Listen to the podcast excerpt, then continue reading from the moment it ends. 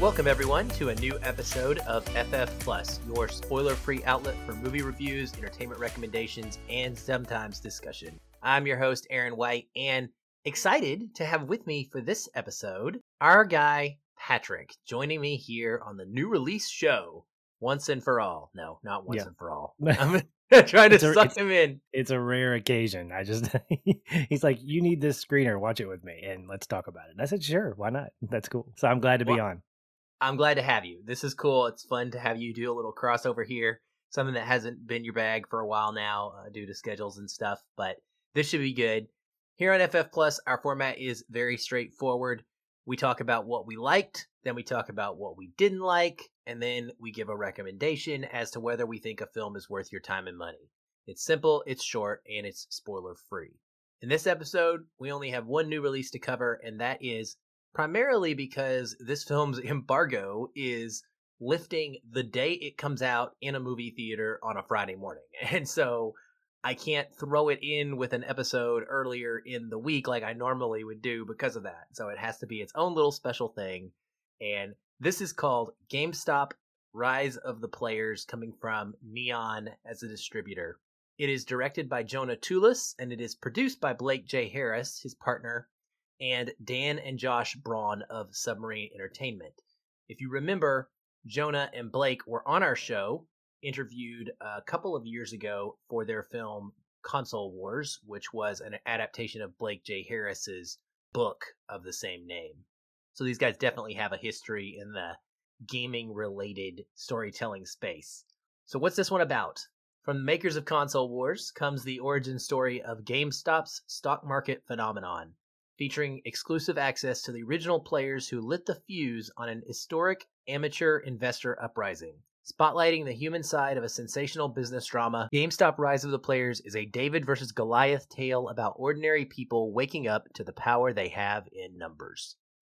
All right, Patrick, since you are our guest for this episode, I'm going to let you go first. So, what did you like about this? And and throw in there kind of what your expectation was going into this cuz this is not just a normal movie that you know about and look forward to. This Mhm. was kind of something that I didn't know they were even making until I got an email about it last week and from a you know a publisher saying, "Hey, do you want to cover this?" And it was like Yeah. Blake and Jonah, sure. Yeah, right. Well, I'm like you. I didn't know much about the production of this movie. I did know a little bit about the events that the documentary covers.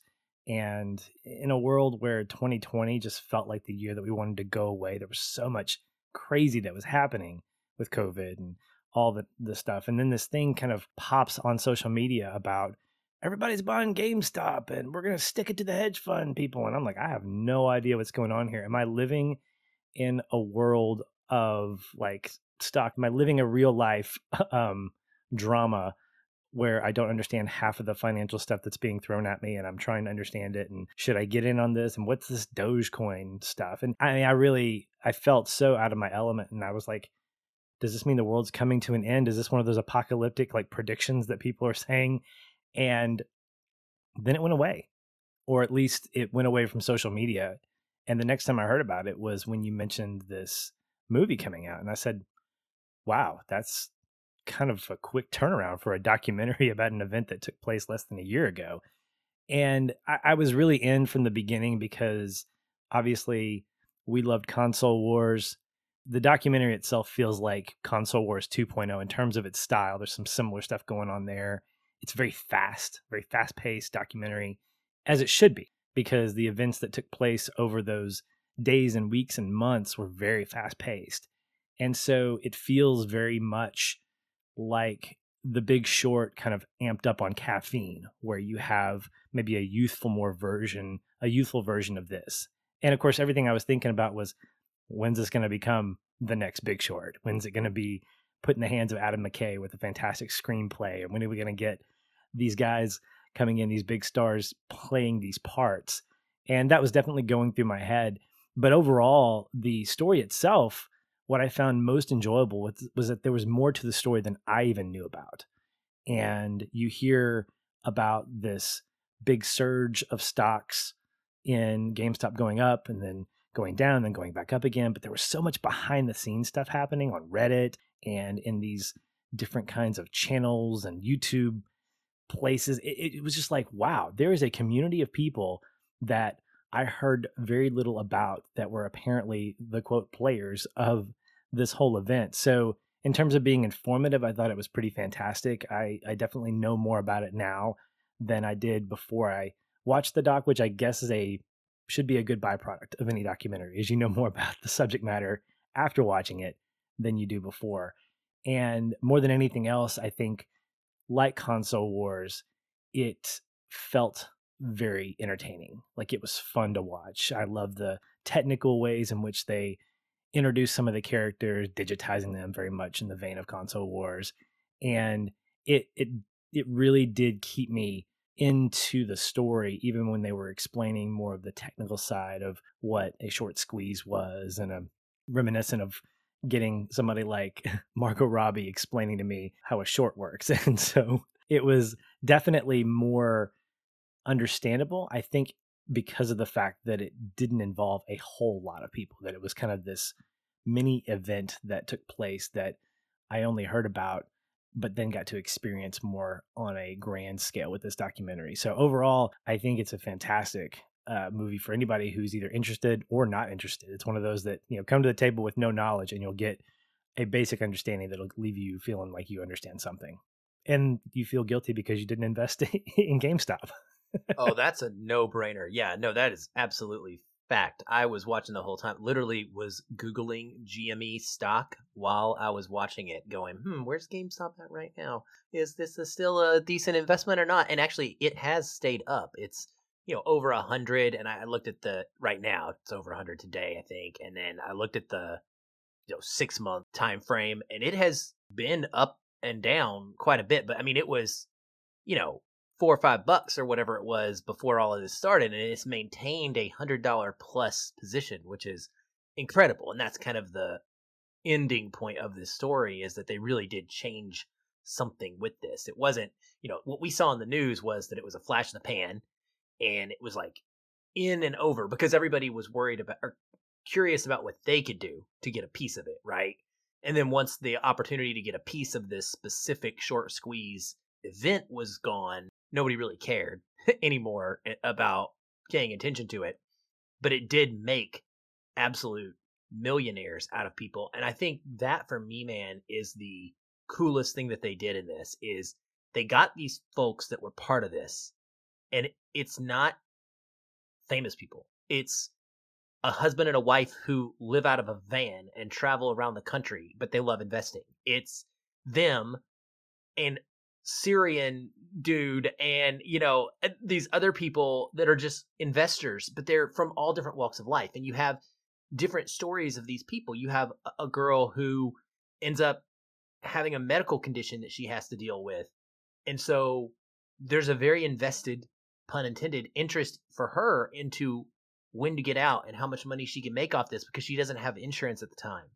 Simultaneously you have a guy who is in it just for fun. He just started investing. Start, he just joined the Reddit community and he was like, "This is cool. I'm learning some stuff and I'm just chilling, making some money." You know, and so there's like this vast array of different folks, and that kept me really engaged and interested because you could tell it was like everyday people, and I loved that.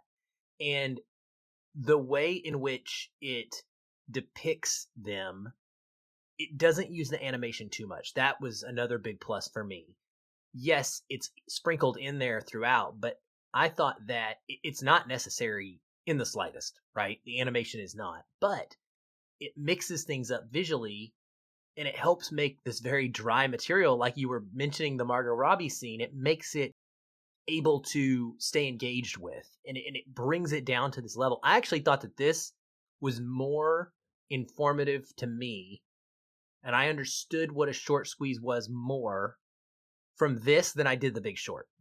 Even The Big Short was like on this kind of it, it did try to bring it down, but it was such so dramatically exaggerated to be entertainment from a film perspective. This was like a clip of a dude on YouTube who was relating it to my everyday life and I could understand it. And I thought that that was fantastic. I love that they also were able to get this guy from a company called Citron Research who was fighting them and actively trying to short it out, right? He was like the one losing the money. And that helped me a lot too in the story was getting to see this other perspective of someone that was being taken and he very clearly had the faith that he was in the right position and ended up being wrong and comes out at the end of the dock and he's like I got I got had. I was wrong. Like I made a bad call. And so you see how it affected him and how it affected their what they did after this, right? Like their long-term choice in how they were going to publish information to the, you know, web web for everybody to have. And ultimately it is just this really interesting story about these people that come together in this wackadoodle Reddit community with this crazy YouTuber at the center of it called Roaring Kitty. I mean, it is a wild story. And I kept thinking, there's no way this can just keep going. This is like a little over an hour and a half long. This is like a small event. You are really going to have to drag this out. But it kept getting more interesting and crazy. And I was just locked into it. And I can tell you, I watch a lot of movies. Well, that's not a surprise. But because I watch a lot of movies, sometimes three, four a day on a regular basis, I can find it hard to stay as engaged as maybe somebody who just watches one or two a week, right? Because like it is an event for you if you watch one or two movies a week. You sit down, you put that movie on. It's easier to just check out of your life for two hours. For me, it's a constant. There's always a movie on. So when a movie really does get my attention, and if I, you know, I'm reaching for my phone and I naturally find myself not doing that because I'm locked in and don't want to miss it, then I know the movie has my attention. And this did that for me. It was surprising to say the least. I, I was not at all expecting it. And it doesn't try to tell you investing is right. It doesn't in this way. It doesn't try to tell you investing is wrong. There are some great quotes in there. One of my favorites is a guy who is part of the short squeeze group or whatever, and he says, you know, we had the vision to see what was coming going to happen before it happened and that's the difference right there is you if you see it before it happens once you once it happens you don't know there was another great quote about investing a guy had that said it's hard to buy things that everyone hates and it's hard to sell things that everyone loves. But that is what you have to do to make money in the market. And that is why so many people are not successful and the people that are successful are taking the money of the people that aren't successful and it's just it's a crazy game man. And, you know as someone who still has like rolling with his however few several hundred dollars of dogecoin just sitting back and chilling because it has taken a tank you know it's just, just completely bombed and i'm just waiting patiently because i got caught up in that whole like hysteria this was cool this was really really interesting. And if anything, it might have personally turned me more off of trying to get in this game because it is just so unpredictable Vol- and yeah, nuts. Yeah, it's but, volatile. But, it's a volatile. But good market. for those people, you know. Yeah. Well, was there anything that uh, you didn't particularly like about this? You know, when I watched the documentary, it it does go fast, and in some ways, I feel like the story is somewhat abbreviated because of the number of things that I found interesting. And the coda of the film leaves us really kind of with a message of the good guys won, the bad guys got screwed. And I don't know that that's necessarily the message that I took away watching the documentary. And that's fine. It, it, could be a number of things, but I think it's because it had so many other interesting elements to it, particularly the things that I didn't know going into it, that it could have expanded on. And I don't want like a four hour documentary about this necessarily but it felt very much like let's throw in all this stuff and let's keep the cool factor up there. And so when you go through a documentary like this, you're I was left kind of feeling like, well, I'd like to know more about X or I'd like to know more about Y. In particular, I mentioned in the beginning that it happened last year. and in the age of instant news, I guess that makes sense. But part of what makes the romance of the stock in particular is the question well, how is it doing four years later? And do you have more information about where these guys are? And I think that's what makes a historical event documentary so interesting because anytime you're watching something about people or an event that took place 15 years ago, one of the things that you're left with, either in your own head or as a result of little summaries, is where are they now? What are they doing? And yes, we got a little bit of that, but it was six months ago. And so it doesn't feel like we're far enough removed from this event to really make me appreciate it for what it was. And I'm almost wondering are these like little mini documentaries? Like, let's find the event of the year and let's do a doc on it. Let's find this little event and do a documentary on it. And it runs the risk of being a little bit cheap. And so, if this thing comes up in conversation four years from now, is it going to age well? Because I'll know six months after the fact what happened to some of these people or where GameStop is. What if GameStop goes back down in the tank? What if it hits $4 again? Does it make this documentary any less interesting? I don't think it does, but I do think that it feels more dated because of how soon after the event something is chronicled. I think there could have been more care and more time taken with several of these elements that we got sort of introduced to. Didn't take away from my enjoyment of the movie. I just felt like I got sort of a long sneak preview or trailer of something that could have been bigger. Maybe it's a TV series, maybe it's an Adam McKay drama. Um, I definitely want to see this in a bigger scale if that's possible. But um, for me, the documentary felt a little bit truncated.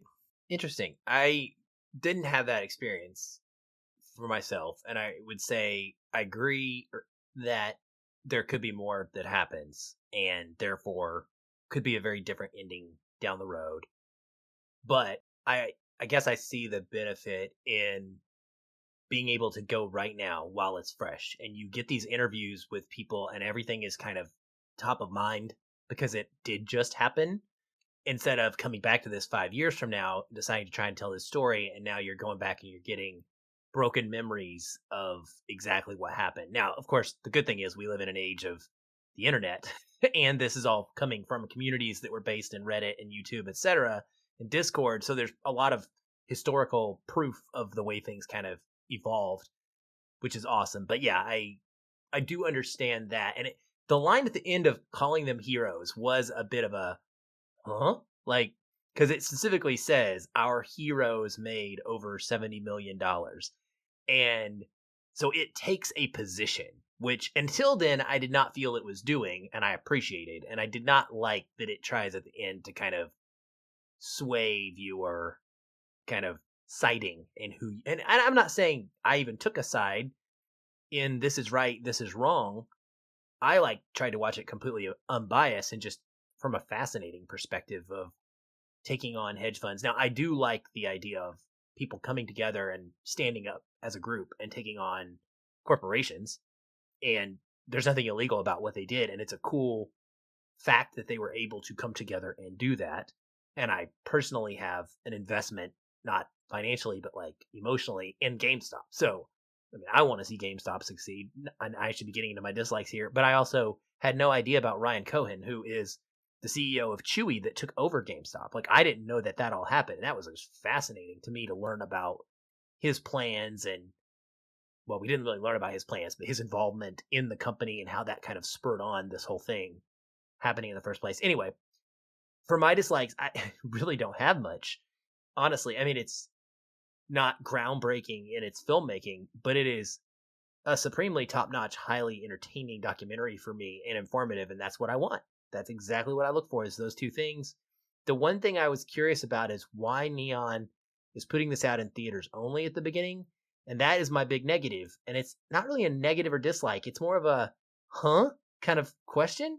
I don't understand this. I have no desire to see this in a theater. And I would never go to a theater to see this. And it just doesn't feel like that makes sense to me. Like, this is put it on a streaming service. Make sure people get a chance to see it. Like, this is not going to make you money on ticket sales. That's not the kind of movie this is. This is sell it for X amount of money and put it on Netflix so you get it in front of everybody's eyes, in my opinion. And I feel like I wish they were going that distribution route. Maybe it'll eventually make it there. It just seems really strange to me. And I could not imagine myself even loving what I saw, choosing to go to a theater to sit down and see it. Like it was perfectly fine on my computer screen or, or my, you know, 65 inch TV or whatever I have at home. It's just doesn't need a theater experience to my to me. So that was kind of my question mark. I don't really have anything I just strictly didn't like, but I was unsure of why they're going this route.